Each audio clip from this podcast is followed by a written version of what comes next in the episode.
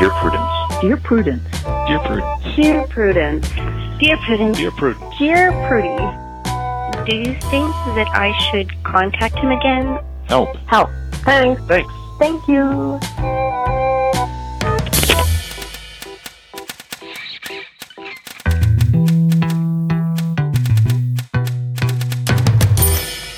Welcome back to the Dear Prudence Show once again, and as always, I am your host, Dear Prudence, also known as Mallory Ortberg. With me in the studio this week is Alexis Coe, an award winning historian and author of Alice and Freda Forever, as well as the forthcoming biography on George Washington titled You Never Forget Your First. Alexis, welcome.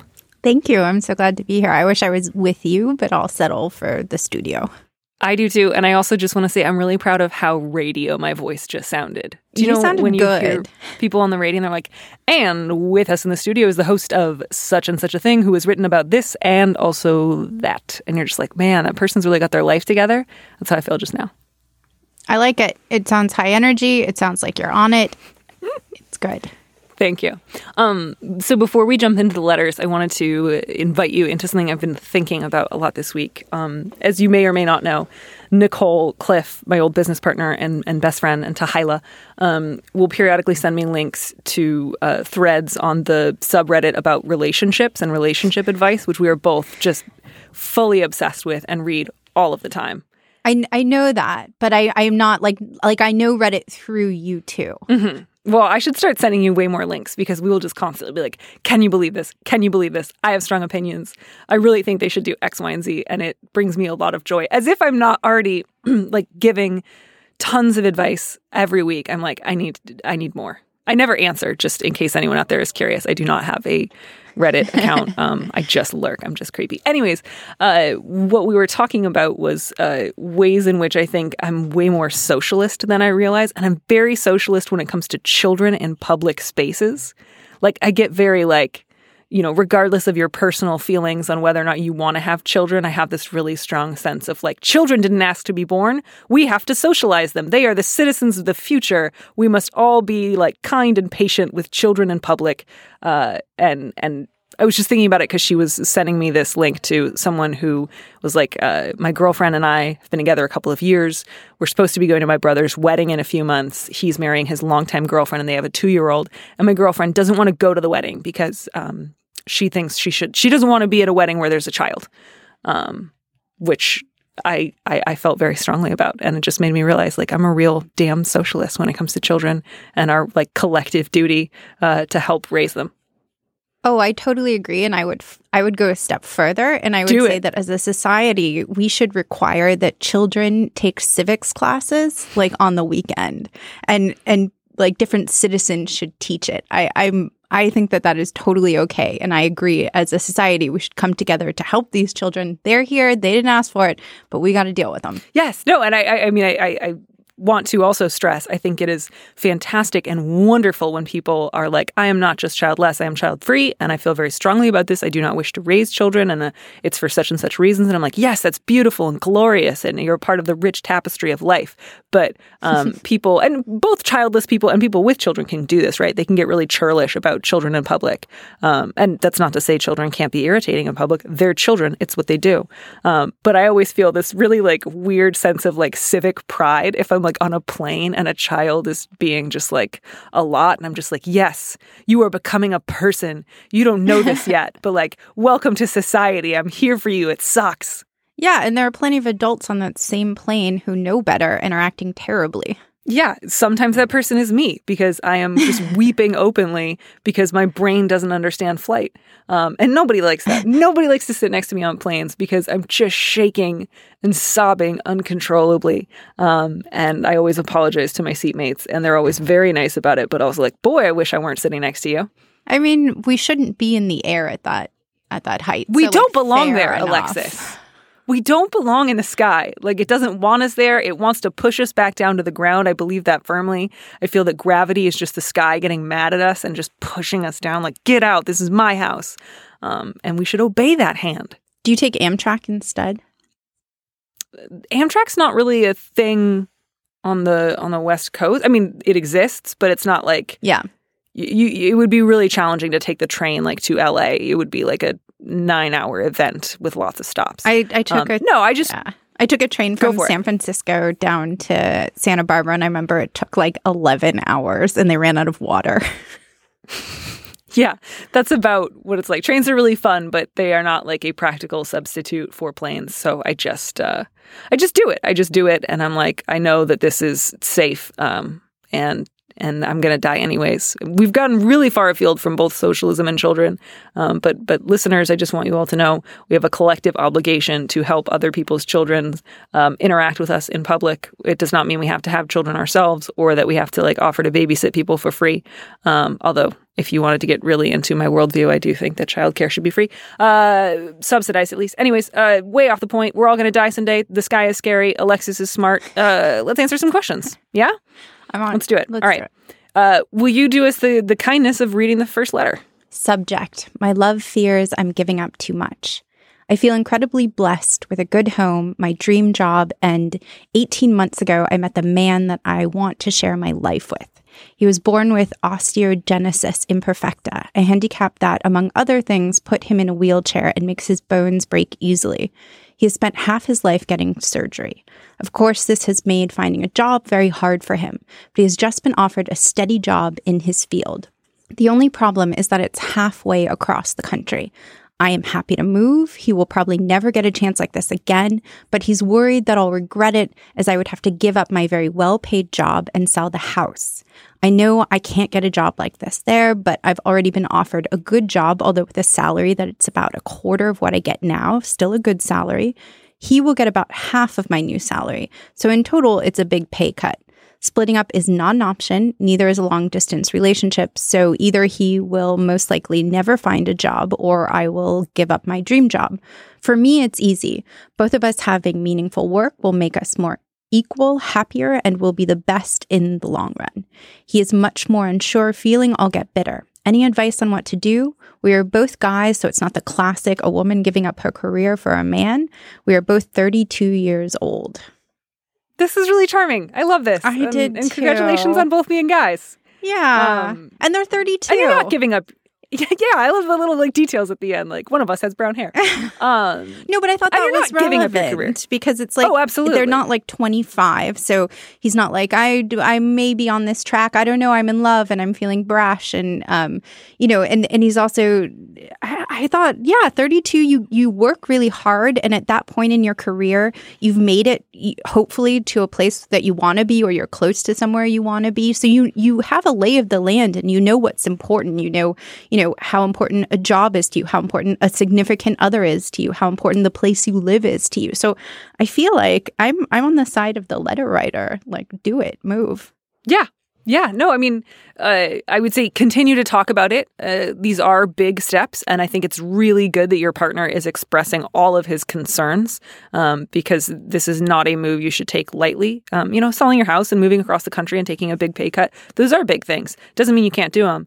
Um, but yeah, keep having that conversation. And it might help both of you kind of lay out here's the worst like outcome I can think of. Like for your partner to say, here's what I'm afraid of. We move, you say it's great, the reality kind of sucks. You feel like you're not allowed to say it to me because you're worried that I'll blame myself. So you just kind of keep that resentment to yourself and we drift apart. Um, and then you can sort of address that and you can say, here's my biggest fear, uh, which is something else. And, and th- that way you guys can kind of operate with the knowledge of what are you both afraid of.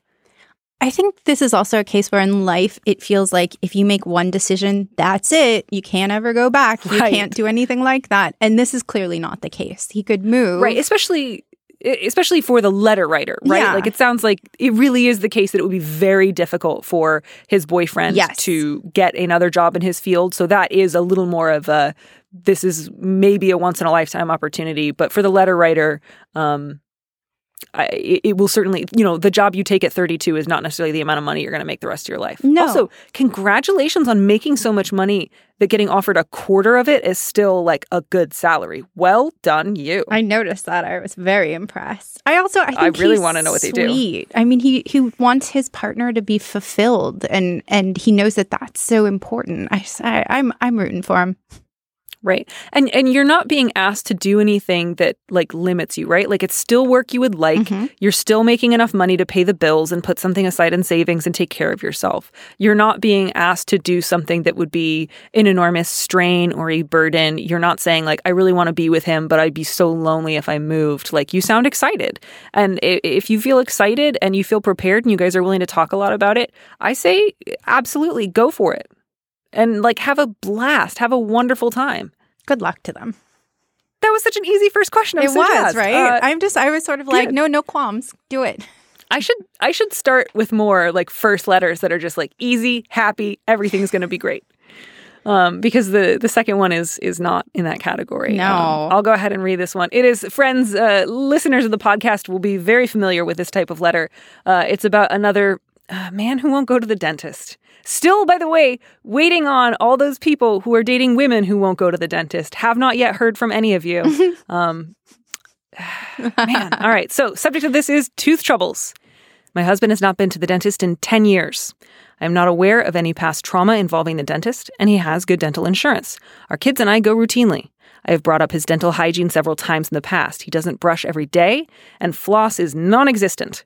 He admits he most likely has some cavities. It's starting to gross me out, but I don't think I can say, hey, you're kind of gross, and if you don't take your health and hygiene more seriously, I'm leaving but I also really want him to go.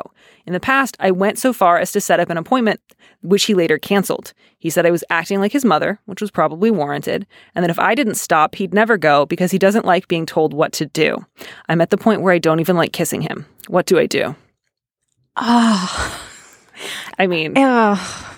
I is it a little too on the nose to point out that perhaps the reason you are acting like his mother is he is acting like a four year old? yeah, he's a child, and it's not just uh, so. Put aside this whole childish dentist thing. Like you don't want to kiss him. You don't want to be intimate with your husband. That's a problem. And his response to that is just, well, if you tell me, uh, I'm not going to go. Who does that? Why? Why is that an important battle for you to fight, friend? And that's not that can't be limited to this topic. That has to be just the way he conducts don't know. himself in their marriage. I hope that it is. I, I feel like I want to. I want to believe that it is. So, like, just to throw this out there too, like, guys, going to the dentist is not just cosmetic. Um, you can actually develop serious heart problems uh, from like untreated dentistry issues. The that that that is real. That is true. That can happen. Like, that is in order to live long and healthily. If you have the insurance, uh, go to the dentist regularly, please. It's it's it's a really it's not just like a nice idea like to put on top of all the other stuff you do for yourself. Like it is necessary for your well being. It's also it's irresponsible for their family not only because it could lead to some greater health problem, but you know, he doesn't brush every day. He floss is non-existent, she writes, and he admits that he likely has some cavities which means that he's just letting them get worse, so it'll be expensive. It's it's this is a terrible idea. And I think they should go to counseling. I always think that people should go to counseling. But yeah, so so the letter writer is like, uh, I, I'm not ready to say I'm going to leave, which I think is totally fair, and it's it's hopefully you have more leverage in your marriage than just like either do what I want or I divorce you. Um, hopefully there are steps to be taken in between that. Um, but I think you got to revisit this, right? And and you got to say like, look, um, you say I'm acting like your mother.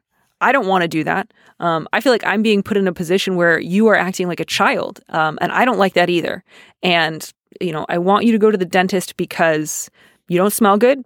Uh, I don't want to kiss you. It affects the way in which we're intimate with each other, and the fact that uh, it's more important to you to just not be told what to do than to take care of your health and like maintain um, the kind of like baseline level of of personal hygiene that makes intimacy possible is like that's hurtful to me. That hurts me. Um, what are you getting out of this? Why is this so important to you when you know that it means I don't want to kiss you and I feel like you are another one of my children? Um, and really let him sit with that and let him sputter and let him be like, well, uh, you're, I just don't, uh, like, let him kind of wear himself out like you would a kid throwing a tantrum and just be like, it's really important to me. Like, will you please do this for me? Um, and I, I hope that that's helpful. And yeah, Alexis, I think you're right. I think counseling would be great together. And I know he's going to say, this is dumb. We don't have to go to counseling just because I don't want to go to the dentist. And it might just be another thing you want to do that he doesn't. And if he doesn't want to go, go by yourself. Um, because if nothing else, it, you know, a good therapist will be able to help you develop strategies for figuring out what you need and how to get it with or without your husband's participation. Absolutely. I think that that in some combination here, like people need to go to therapy. He has some issue with the dentist, whether it's fear, um, issues with his mother and his wife. Uh, mm-hmm. She needs to be able to communicate with her husband. And the fact that she even said in parentheses, probably warranted when he says that I'm acting like his mother. Right. She's already trying to like blame herself. Yeah. That made me, I felt bad for her. Um, so some, and, and then couples counseling would be great, especially if this, if it is this small, if this is the main issue, go now Go before it gets yeah, bigger. Yeah. But some although it, she does, you're kind of right because she does say that he doesn't like being told what to do, and it's like nobody loves being told what to do. Uh, maybe some people do, but like there are some things everyone has to do, like occasionally go to the dentist, wipe your ass, um, take a shower at least once a month. You know what I mean? Like wear a shirt in public.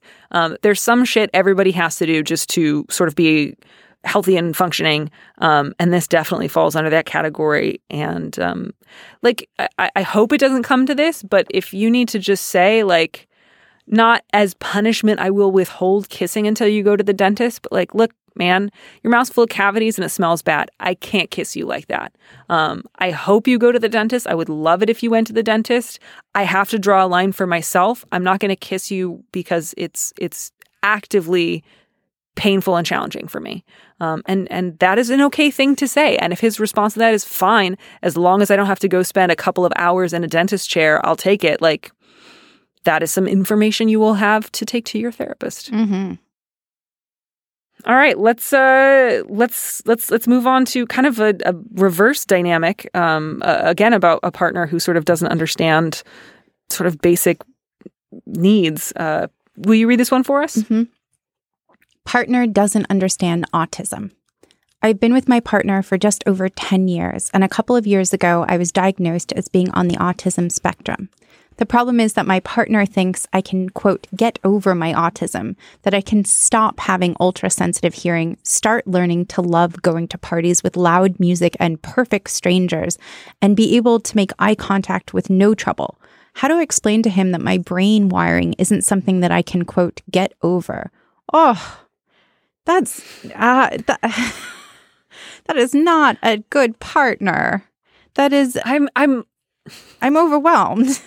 I, I I've tried looking at this from two different perspectives, right? And one of them is a person who is in good faith, genuinely unclear on what autism looks like and um, how how to how to deal with being on the spectrum um, versus somebody who has a generally dismissive attitude towards um, being on the spectrum, possibly any sort of like um, mental and emotional issues in general, and just a sort of walk it off mentality that is not useful or compassionate. Um, and kind of depending on how generous I feel like being, I feel like I've got sort of two separate answers for this one. But it sounds like you uh, no. just are like, nope, this guy's a jerk. No, I was I was actually getting upset about this on the subway over because here's there is some there's some you know telling points in this in this email. So she was with her partner for over 10 years, but was we actually uh, don't know the gender of the letter writer, just to oh, throw that out there. Oh, okay. This the letter writer has been with with their partner for over 10 years and they got diagnosed mm. a couple years ago. And that's really true. And so it's you would so if if they had just met i would think okay this person maybe doesn't know about autism you know but but it sounds like the letter writer was like oh this makes sense. These problems that mm-hmm. i've been dealing with that my partner has been dissatisfied with that that have affected other parts of my life i have an explanation. So it feels like that has been introduced in the relationship. Um, and if the partner is just rejecting this outright that's that's a problem yeah, no, that's a really good point. I actually missed the the fact that the diagnosis is several years old. Um, that is that is not new information, um, and that doesn't sound like a partner who has been trying to learn or to understand. Right? Like I can certainly understand not having a perfect response immediately, um, but that's been plenty of time to sort of like learn a little bit about how autism works, um, and it is not like walk it off. No. And Um, and what if I mean after 10 years and if your partner just wasn't like pretend that uh, the autism diagnosis wasn't present. If after 10 years you just have a partner who doesn't love to go to parties where there's loud music, I, I feel like and you're still insisting they do it all the time. That's I- rude. Yeah, yeah. there's you have to accommodate to a certain extent the person who you're with. Yeah. Yep. Well, then uh, I think if that's the case, I would say you guys, it is likely that you will break up. Um, I'm also aware you've been together for a decade, and you know that may not be your first choice. So I, I would say that the first thing to say is just have a really clear conversation and just say, um, "I want you to. I want to make it really clear um, that you do not get over autism. Um, it is not something you just like white knuckle your way through. Um, I have heightened sensitivity uh, to sounds and to stimulus. Um, you know, if you want to, you can kind of like say, like, here is a sort of basic primer on how that works if your partner has never bothered to do a little research.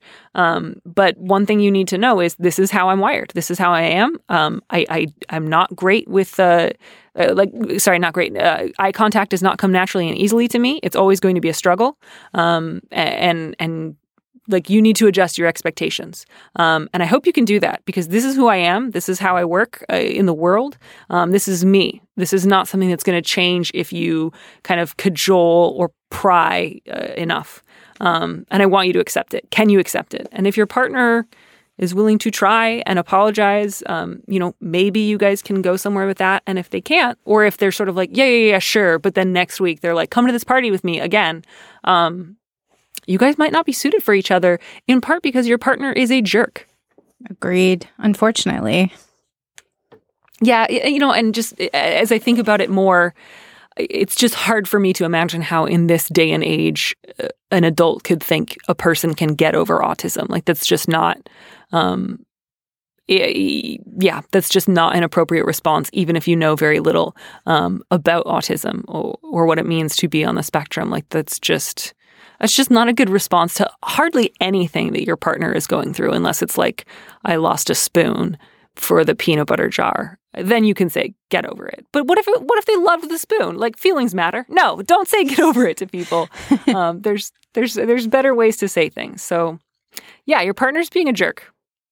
And I don't think it's just that they haven't had this explained to them often enough. Although, in case that is the case, have the explanation, deliver the explanation. But um, my guess is you could not explain it enough. Um, and he's just always going to sort of assume that if you just tried harder, you could be a different kind of person. And you can't. I'm sure there are resources for him. Like there have to be support groups or groups he can just go to and talk about this with other Yeah, people. Like yes. it's out there. Yeah, and he's had a couple years. This didn't happen last week. Like he could try to understand. Do you know what I mean? Yeah. Like why doesn't he try to get under it? I don't know. I like it. Um, yeah, yeah. All right. So more relationship stuff. The subject line of the next letter is hot and cold. I've been in a long distance relationship for two years. I have an amazing career on the coast and even moved my parents and brother out here from our Midwest town. My boyfriend will not move out here. He manages a restaurant and can't find a job in his field there. I fly back all the time to see him, and I love him.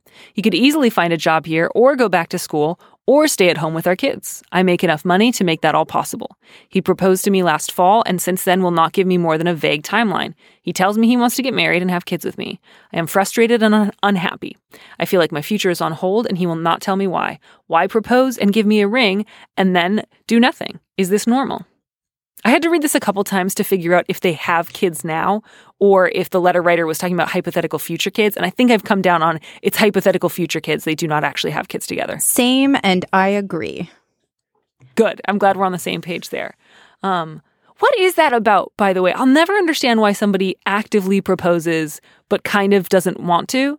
Um, maybe there are really good reasons for doing that, and I can certainly understand changing your mind, but that's sort of like, I'm going to propose, but I don't really feel like getting married is always like, you could have just not proposed, my friend. It's not the Victorian era. You don't propose in a letter after you've exchanged three missives and then, you know, you you break up like a week later. It it means something to get proposed. Yeah, no one's gonna, no one's gonna sue you for breach of contract. We don't do that anymore. No, I I have to say, I think there's something awry. Like, I think there's something going on. Oh, do the- you? You, yes. you think that this I- isn't like the sign that things are about to go great? Hmm, I think there's something going I on. I have a problem. Yeah, I think so. No, I think there's like, I think she should have an unexpected visit.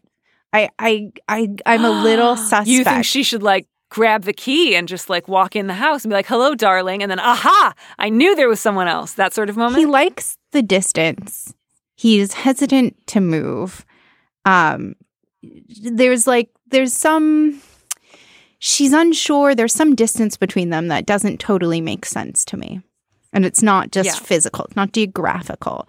I think she needs to figure out what his life there really looks like and then why he won't leave it. But she says she flies back all the time to see him. So it's not as if she's not there a fair amount. I, feel like I, I actually feel like what's going on with him is really simple and does not necessarily require a visit, um, which is just that he loves having you far away and as a sort of backup plan and was willing to propose to you to sort of keep you on the line uh, longer, um, but is perfectly happy to be in a relationship where you do most of the heavy lifting, right? Like you fly back all the time to see him. He's not flying out to see you. Um, you're doing a lot to try to sort of prepare a possible future for him with you um, out here on the coast. And he's sort of like, hey, thanks for doing all that legwork, but I'm sort of good. Um, and he's fine with that. And you're not. And that sounds like uh, you should have that conversation. Definitely. I think whether there's something nefarious going on or not, he doesn't want to leave their Midwestern town. And she's really she's really committed to the coast. I mean, she moved her parents out there and her brother and seems to really like it. So it's also a matter of um, is she willing to kind of move everyone back? Um, is she willing to do like i- i- is that another option? It, it wasn't I do not encourage you to do that, I don't think so. But I mean, it, it, Yeah. it- I think it's yeah, it's telling that everyone else was so ready to come. It, I, I, I, I don't think it's normal to answer her final question. Yeah. And I, I would say this my worry for you, letter writer, is it feels like what you really want is an explanation. And uh, in, until or unless you get one, I think it will be difficult for you to say, This is what I want. If you're not prepared to do it with me, I, I will end this relationship. Um, because it sounds like part of what you're thinking is just like, I don't get why he's doing this. If I could just figure out why, then it would be okay. And you may not figure out why. Like, you might have to have that conversation with him, and he just gives you more vague answers of, oh, I want to get married someday. I kind of have this like thing that might be about to happen that might be good for me here. Don't, ha- you know, don't crowd me, don't crowd me. And, um, part of you will feel like until you get a really straight answer from him you can't make a decision i think but you can. And and if all he's got for you is vague you know uncertainty don't really know not really sure can't really tell you why we'll get married someday. I have no plans to move out sometime but maybe i will. Um, then that is your answer my friend. Um, your future is on hold. That's why you feel like it's on hold. It's fine not to get engaged or not to get married but it's weird and shitty to propose to someone and then act like they're bothering you when you say okay so when would you like to get married? Um, that's lousy. Don't do that to people And it's also totally okay to say, I don't want my future to be on hold anymore. I, I want to move forward. I need to understand this situation.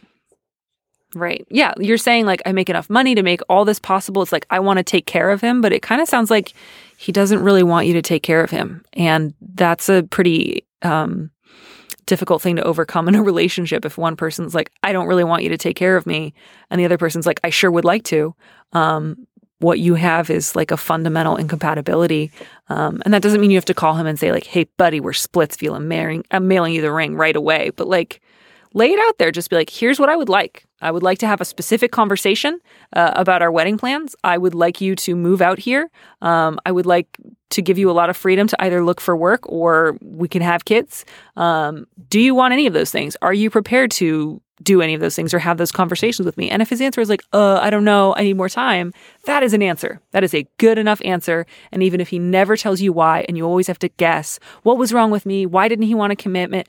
Um, just knowing that he doesn't want one's going to be enough for you to make a, a choice. I think that's a really good point that that is an answer. So often we look for, yes, I will move. No, I won't. It's black and white and and no answer is is an answer and it gives you some agency and some power back to to figure out like is this okay for me? is that answer just being in limbo okay? And if and if her answer is no, then that's a decision. Right. And sometimes people do bewildering things, right? Sometimes people will pull at the rug from under you. They will like pull you along on this like crash course towards intimacy and then all of a sudden like a like jump jump away and and it will feel bewildering and confusing and you will not know why and you will think there has to be a really good reason and sometimes there is not a really good reason and all you have to do is say this person like really barreled us towards commitment and intimacy and then change their mind I may never know why, but I do know that I don't want to be treated like that. That is sufficient information. Um, I have to end this relationship. And I, I'm just not going to get a good enough answer that explains, like, well, why did you do all these things if you didn't think you wanted to be with me? Who knows? The human heart is a terrible mystery. It's garbage. No, that's true. I, Not like it's, it's other stuff too, Yeah. but there's garbage in it. Um, but I feel like she's Uh, she's going to be okay though. Like I'm I'm happy and confident for this letter writer that she's going to figure I it am too. out. She has a good job. She likes the coast. I wonder which coast it is. She has her family she's around. got her family near her. You're going to be great, and you're going to find somebody who does not act like planning a wedding with you is a chore. Totally. All right, let's do the next one. Am I in the closet? I'm married to a man and happy. He's sweet and wonderful, and we have a loving marriage. I'm bisexual. I've never had a relationship with a woman, though I've had feelings for them and had physical experiences with a couple of women. I don't tell anyone I'm bisexual ever. I'm worried people will feel weird about it or that they think my marriage to my husband isn't as strong as it is.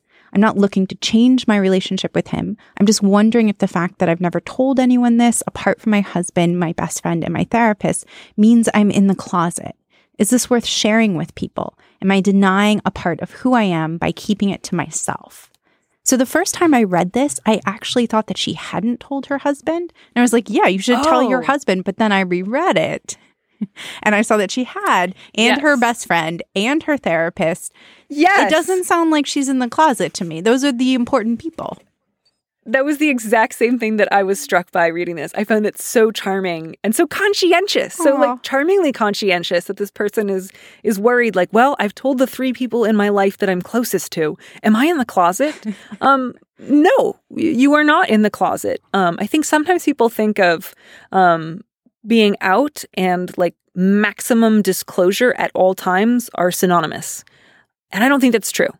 Um, so so I, I I don't believe that anyone short of public figures, and frankly, not even public figures, have an obligation to be out. I think being out um, is good for your mental health and your emotional well being.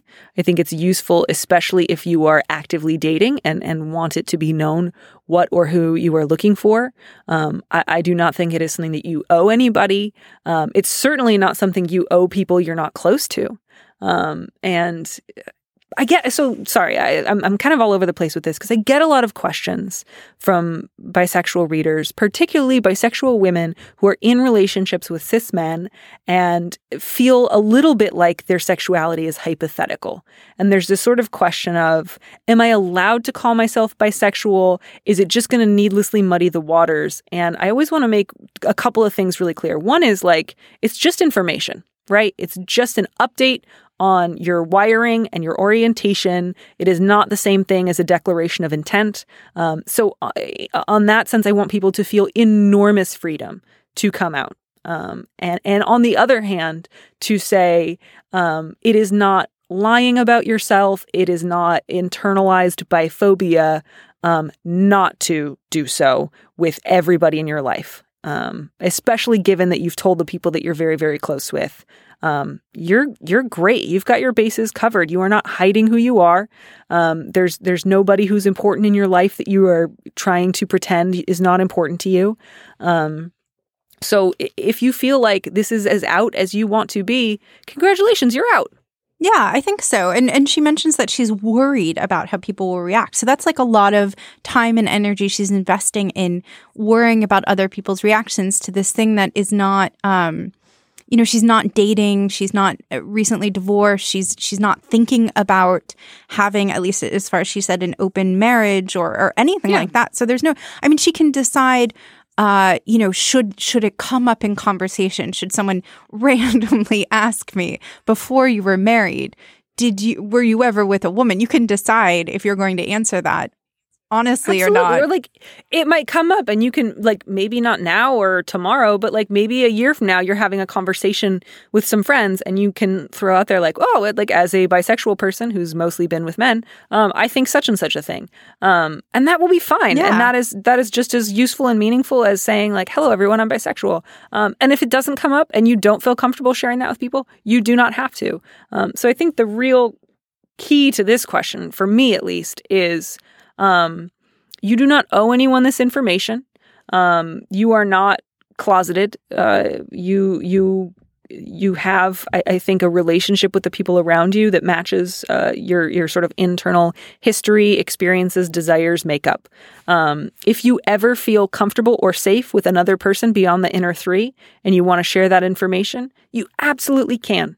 Um, and you also do not have to, and and you are not doing a bad job of being bisexual. Um, you are as bisexual as you are, no more and no less. You have the history that you have. That's fabulous. That's wonderful. Good for you. Um, share it if you want, and if you don't feel comfortable, don't. And you're good. You got your you got your husband, your best friend, your therapist, knowing what's going on with you. That's that's a better track record than a lot of us. Mallory, after um after a, a breakup, one before this last one, our friend Lisa said something to me that was really helpful, and I want to say to this this letter. Oh, please do. Yeah. So Lisa McIntyre said to me, um, I was saying, "Oh, I feel guilty about this like very small thing," and and she said, "I set you free," and Oh. and it was like, yeah, it's not a big deal. And there was something about it. So like to this letter writer, we set you free. You're fine. Go Yes. on with your yeah, life. Yeah, that's beautiful. And I think the only thing I would add to that is that sort of is this worth sharing with people? I think anything you feel like talking about is worth sharing with people. Mhm. You are not trying to like hijack some gay pride parade and say, I'm the queerest person in the world.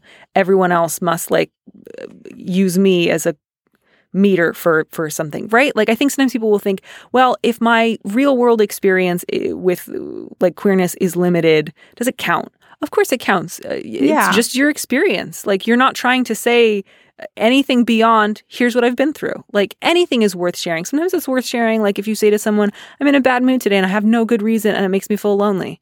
Um, that's worth sharing right? Like shit's worth sharing you're not you are not taking up space from anybody else by sharing what is going on with you and i think that's probably the most important thing to bear in mind Absolutely. If you need to connect with someone in the moment, if you feel like what you have to offer will be meaningful or you need um you know, you you want to give that and you want to receive something, you're sort of open to whatever the reaction will be. Go ahead. If you don't, don't. It's yours for the taking. yeah so uh man i'm i'm kind of bummed i'm reading this next I one know. because we just went again we went from such a nice fluffy uh, good one of just like go go Yeah. in peace you're great to just i barely know what to say to this one but um, I felt like because I wanted to take it off the roster so much, we should probably answer it. Yeah, it's a tough one. So the subject line of this one is just losing my daughter after losing my wife. My wife died 18 months ago. Her death, although not sudden, devastated my now 26 year old daughter, Annie. They were very close, and I believe this is a pain Annie will always carry with her. I was heartbroken too, but processed my loss differently than Annie. Six months later, I went on a casual date with a much younger woman to test the waters. I never anticipated how quickly I'd fall head over heels for Claire, or that she'd love me in return. When Claire lost her job and couldn't afford to pay rent, having her move in with me felt natural and good. It meant telling Annie and her brother about Claire, which is when my relationship with Annie began deteriorating.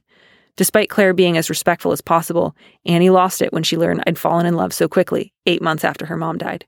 I really understood Annie's feelings and tried to give her as much space as possible to process the change. Then Claire became pregnant, and I was genuinely overjoyed. Our happiness seemed to wound Annie, and shortly after hearing I would marry Claire, we had an incredibly ugly fight. I lost my temper and told Annie her mother would be ashamed of her, which was completely unacceptable, and we haven't talked in almost five months. I miss Annie desperately. I know I hurt her, and I know how hard it must be for her to see me, quote unquote, moving on. I have no idea how to get her to talk to me, and I fear she never will. I want her to meet her little sister, and I want to apologize, but I don't know what to say. Oh, poor Annie. Well, I'm I'm glad the letter writer knows he needs to apologize.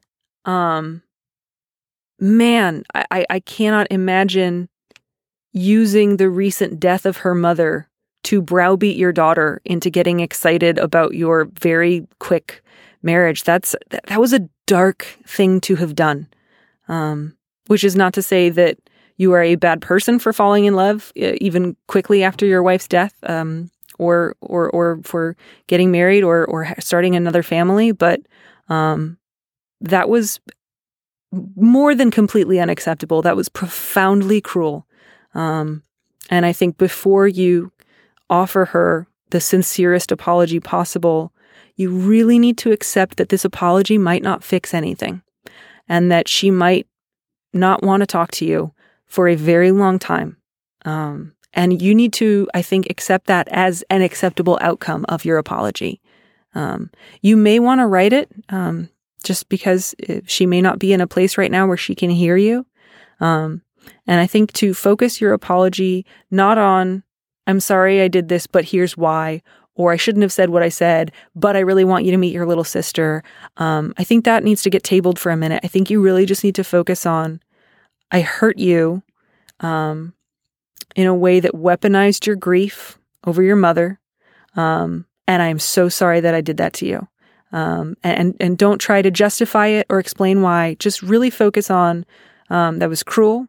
I should never have said it. I'm so sorry that I hurt you like that, and I want you to know I'll never do that again.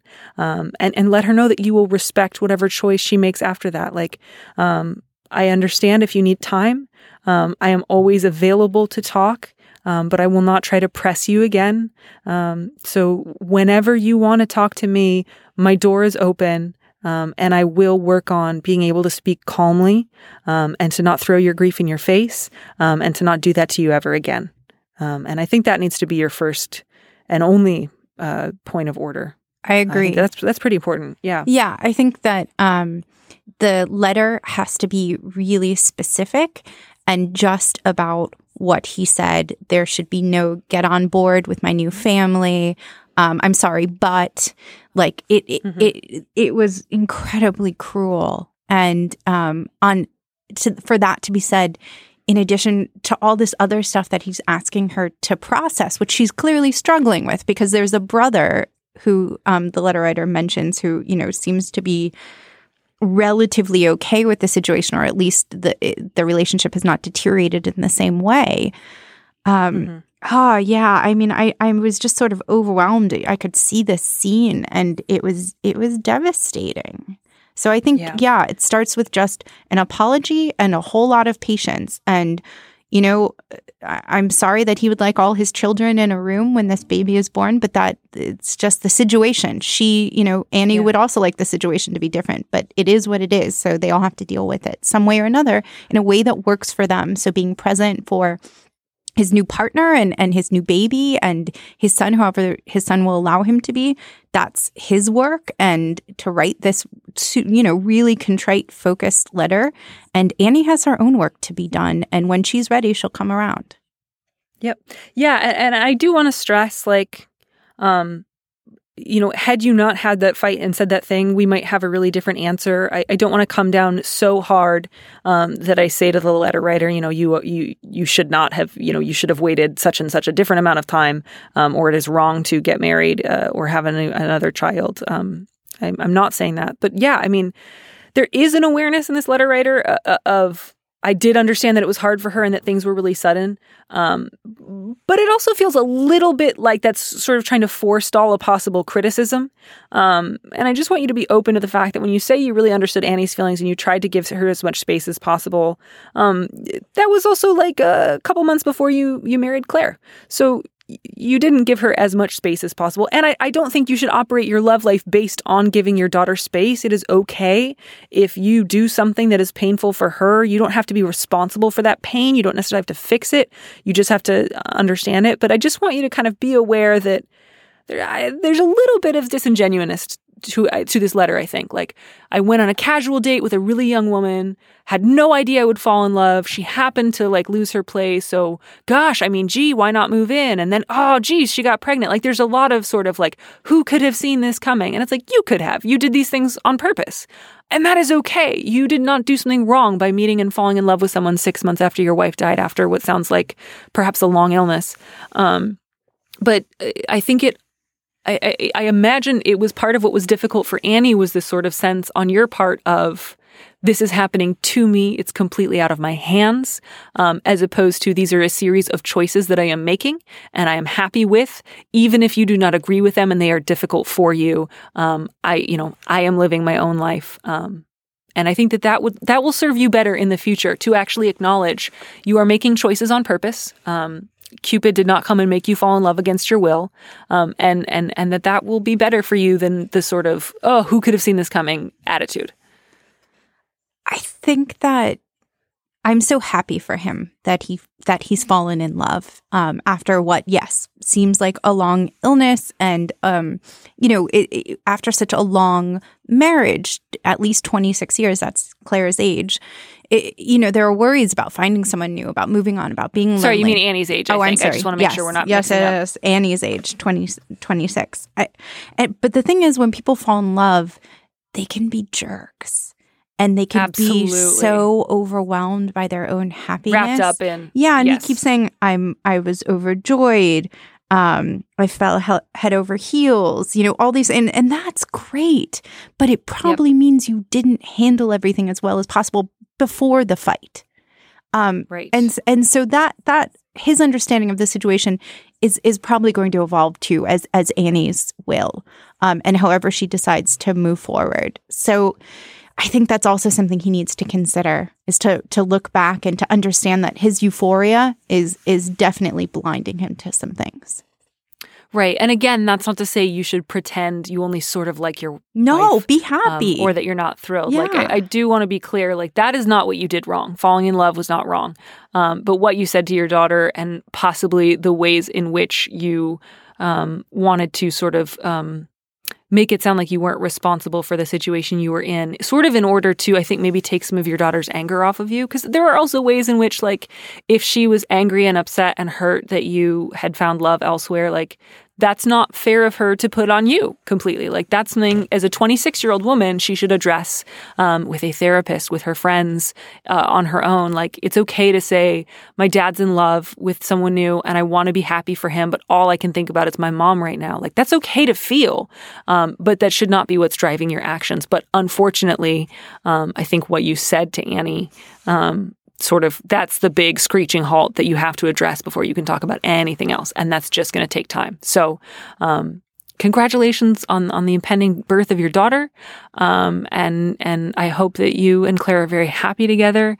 Um, and i think you just need to apologize to annie preferably in writing and then give her time and space and accept that however long it takes um, just let her know that she is loved that you are sorry. Um, and don't try to force anything from her in terms of get over this now, forgive me now, come meet your sister and be part of this new family. Um, she's just going to have to decide whether or not or when she wants to do that. yeah. Yeah. All right. Okay. Well, we're ending on a slightly lighter note. Um, it is like a daily difficulty, but it, it is at least um, sort of it's lighter than dead wife and mother. Um, Definitely. So go ahead and go ahead and read this last one, please. Subject coaching staff with annoying personalities.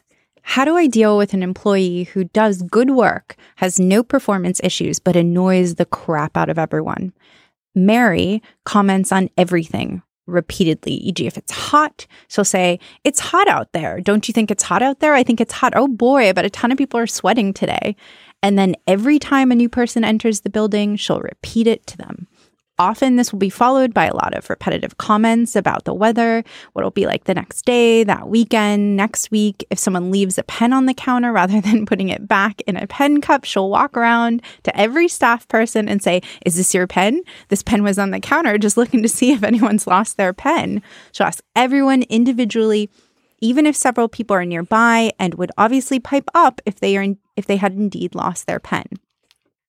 I'm at a loss for how to coach an employee who, performance wise, has no issues. Although she drives us crazy because we're around her all day, customers love her, and she is well known in the community. She's an older person who lives alone, so I think she's just used to talking to herself a lot and doesn't notice when other staff members give signs that they're tiring of her conversation. She isn't talking about anything inappropriate, so I don't see how I can forbid the behavior without restricting all staff conversation, which isn't realistic or fair. It's a tiny facility, so there's no, quote, go work in another room option. Help. What do I do? I started out by basically telling everyone else to suck it up and be nice, but truthfully, Mary has gotten on my last nerve as well. Sometimes I can cut things short, like telling her, just put the damn pen away, but I'm at a loss on how to do this with her frequent observations about things like weather. Please tell me I have options other than be miserable until she retires or fire a beloved local granny for being too chatty. Oh man, Uh, Oh, I have a lot of sympathy for everyone in this letter. Everyone. Everyone. who, who do you fear that you are? Like, uh, who do you see yourself as in this letter in your life? uh, the person getting annoyed. And then eventually possibly this this chatty older lady who lives alone and um you know is getting here's the thing she's getting a lot of positive feedback for her personality she's loved by the community. It sounds like people like being greeted by her. They don't know that she's talked about the weather with every single person. They just know hey here's this in- smiling face and this person who wants to talk about something and seems interested and and and then at the same time, though, I'd go insane. Yeah, I mean, I think sometimes there are people who are like that, who are fantastic with customers, and it's always kind of a shock to their coworkers because they're like, "You drive me out of my mind," and I can't imagine how this somehow works. But somehow, when you put them in front of a customer, it like just focuses them just enough that they seem like welcoming, expansive, exciting to be around, and not a, a frustration. Um, so, do you feel like there is an option for this letter writer beyond wait for her to retire or fire her? I- do you feel like there's anything in between? I, I guess can can he figure out a way he or she can can this person this supervisor figure out a way to maybe just eliminate one of the annoyances. So talking about the weather makes sense. You're greeting people fine, but like maybe the pen situation can be dealt with. Yeah, I, I have a. I think there's a couple different boundaries that are important to work with. One of which is just like human beings are free to be annoying, right? And to talk about the weather. Um, so in, in that sense, I think patience is a good idea. And to just think this is going to sound really pretentious, but I think about this so often. You know that Marcus Aurelius quote about like begin each day by telling yourself. You know the one I mean? Yeah. I, I Uh, so I feel like I should also just say it for the readers. But so Marcus Aurelius writes this really great moment of begin each day by telling yourself, Today I shall be meeting with interference, ingratitude, insolence, disloyalty, ill will, and selfishness, all of them due to the offender's ignorance of what is good or evil.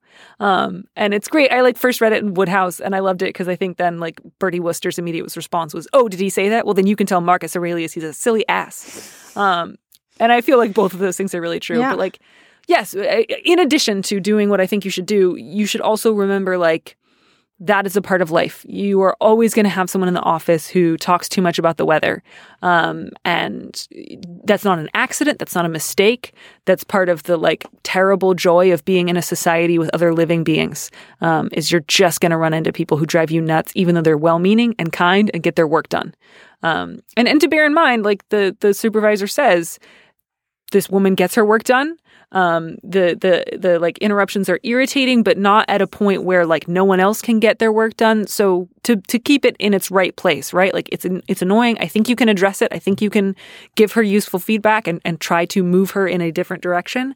Um, but this is not. Um, this is not as bad as it feels, right? Because it feels like you should rip your skin off, but it's not actually that bad. oh, So that's one thing to bear in mind. Can you imagine how But the awful? other one- oh, sorry. I was going to say, like, can No, you no, no. imagine how awful that must feel on a daily basis where you're just looking at this woman who's like this sweet older lady and you want to murder her? Oh, and then you feel horribly guilty. Yeah. So then you try to like reach out to her because you're like, I'm such a bad person. She's not mean. She's not gossiping. She's not saying unkind things. I should try harder. And then she drives you crazy. And then you think, oh my goodness, I'm such a bad person that even when she's being nice to me, I want to stab her in the face. And that makes you act with more repulsion. Totally. Um, and it just continues this cycle that Mary has no idea that this is going on, but inside you're dying a hundred deaths every day just talking to her about pens. What's your Um, What's your but yes. second piece of advice? Because that was it for me. Just just Yeah. suck it up. Maybe find a way to deal with the pen situation. So, as the supervisor, I think uh, you know you should encourage your other employees that you previously said just suck it up and just say, you know, listen if if Mary is keeping you from your work, uh, talking about the weather, it is okay to kindly and politely say, "I've got to get back to work now." Um, I think we should all feel free to say that more often. There's a lot of people who will write in and they will feel trapped by an, a coworker who who is very very chatty. It is not rude to say we'll have to talk more later. I've got to get back to work, and then not necessarily get back to it later. Um, so update the suck it up announcement you gave to everyone else and let them know like if it's if it's interfering with what you're doing, please know that like you're not going to get in trouble. That's not rude. It's okay. Um, and then for you, supervisor, uh, this is part of why I'm so glad I don't supervise anyone. I-, I think you do get to talk about this with her in the context of like a general performance review. Um, not that you necessarily have to wait till next quarter or whatever, but you can, you know, wait until you are talking about a project or something else that she's working on. Um, and then just say, you know, there's something I also want to address with you. Um, I want to keep it in its right place. This is like not anywhere near a nine or a 10 on a one to 10 scale. Um, but I've noticed that sometimes um, you will, you know, initiate off topic conversations that go on for a really long time. Um, and I want to make sure that there are times to take breaks and chat, um, but I also don't want that to be ongoing throughout the day. I want to make sure that everyone is able to get their work done. And I've noticed that sometimes um, you will repeti- repetitively ask people about the weather um, or, or, or ask a lot of questions of the same people in a row. Um, and I would love to see you um, check that behavior, rein it in. doesn't mean you have to take a vow of silence every day when you come into the office, but it's something that I've noticed and it seems to be a bit of a distraction. Um, and I'd love to help you um, minimize that. Um, and I think that that's both kind and honest and, um, you know that that's not like yelling at an old woman like shut up. No one cares what you think. Um, and it's phrasing it you know framing it in the context of making sure everyone's getting their work done. Exactly. I mean it's a small facility so it can be distracting. That completely makes sense that's a way to yes. talk about it. and, then like in the moment when it comes up, it is again okay for you as a supervisor, not every day, not all the time, um, but to say something like, "Sounds like nobody's going to claim the pen. Go ahead and put it back in the pen cup," uh, and you know, then followed up with a work question like, "Do you have such and such a report?" Um, and again, to say that patiently, to say it kindly, not to say it like, "No one knows whose pen it is. Please, Mary, stop." Like, don't let it get to that point. Um, but you absolutely can, with discretion, um, interrupt the interruption. Agreed. Yeah. And then beyond that, like if she wants to ask you what the weather's going to be like, you can just say, you know, I don't know, and I'm going to get back to work. Yeah, and I mean that's that is that's some personal work that the supervisor has to do too. Like we have to learn how to tolerate other people. Right. And so those are things you can do. Those are not necessarily going to be cure alls. She is still going to be chatty. And so it is after you have done all you reasonably can to limit and forestall this behavior that you get to remember our old friend Marcus Aurelius and remind yourself um, this is the you know kind of downside of my office. Other offices have something like this, and this is mine. Um, and my job every day is to think of Mary as an opportunity to be patient, to be clear, um, to offer helpful feedback to my employees, um, and not to let myself get to a point where I want to, you know, throw someone out a window. Oh, hopefully not. Yeah, I mean, again, I, I, I, use a lot of like throwing yourself out of things or throwing people into volcanoes imagery, um, and I hope everyone just is aware this is very hyperbolic. I don't want anyone to throw anything, anytime, anywhere. I guess unless they're playing a sport. Yes, Alexis, we did it. We did it. We solved everyone's we solved problems. problems. I think their lives are all going to be really improved by this. Yeah, we're we're great. We did well. Yeah, we are we are fantastic. Yeah.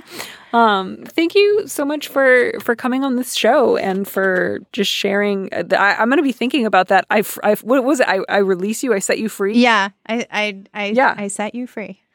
It's so yeah, good, right? I think I'm that Lisa doing that a lot. Yeah, good old Lisa. Just like, hey, you don't have to hang on to that. Yeah, it's and it's actually like it's really nice to hear that from someone else, and it's also maybe a nice way for them to say like, I don't want to, I don't want to hear about this anymore. Yes. Yes. It is a very gentle way of saying like, hey, you you should stop hanging on to this. It's it's enough. Well, Alexis, uh, once again, thank you so much for being on the show. Uh, when is your George Washington book coming out? Uh, can you can you tell I don't know. anything about it? it's due in January of 2018, so I think later on in the year. But um, there's a lot that happened in this whole founding era. I imagine stuff was going on. Stuff was going on. First 100 days were pretty crazy. Well, thank you for that little foretaste uh, of the book, which is going to be just basically like, well, stuff was happening. Stuff was happening. End. Awesome. Alexis, you are sane and sage, uh, and I'm so glad that you were on the show. Uh, and I wish you all the best in your own personal life. Thank you. Thanks for having me. Thanks for listening to Dear Prudence. Our producer is Audrey Dilling. Our theme music was composed by Robin Hilton. Steve Lickteig is the executive producer of Slate Podcasts, and Andy Bowers is the chief content officer of Panoply. And if you like this show, please go to iTunes and write us a review. If you want me to answer your question, call me and leave a message at 401 371 DEAR, that's 3327, and you might hear your answer on an episode of the show. You don't have to use your real name or location, and at your request, we can even alter the sound of your voice. Keep it short 30 seconds, a minute tops.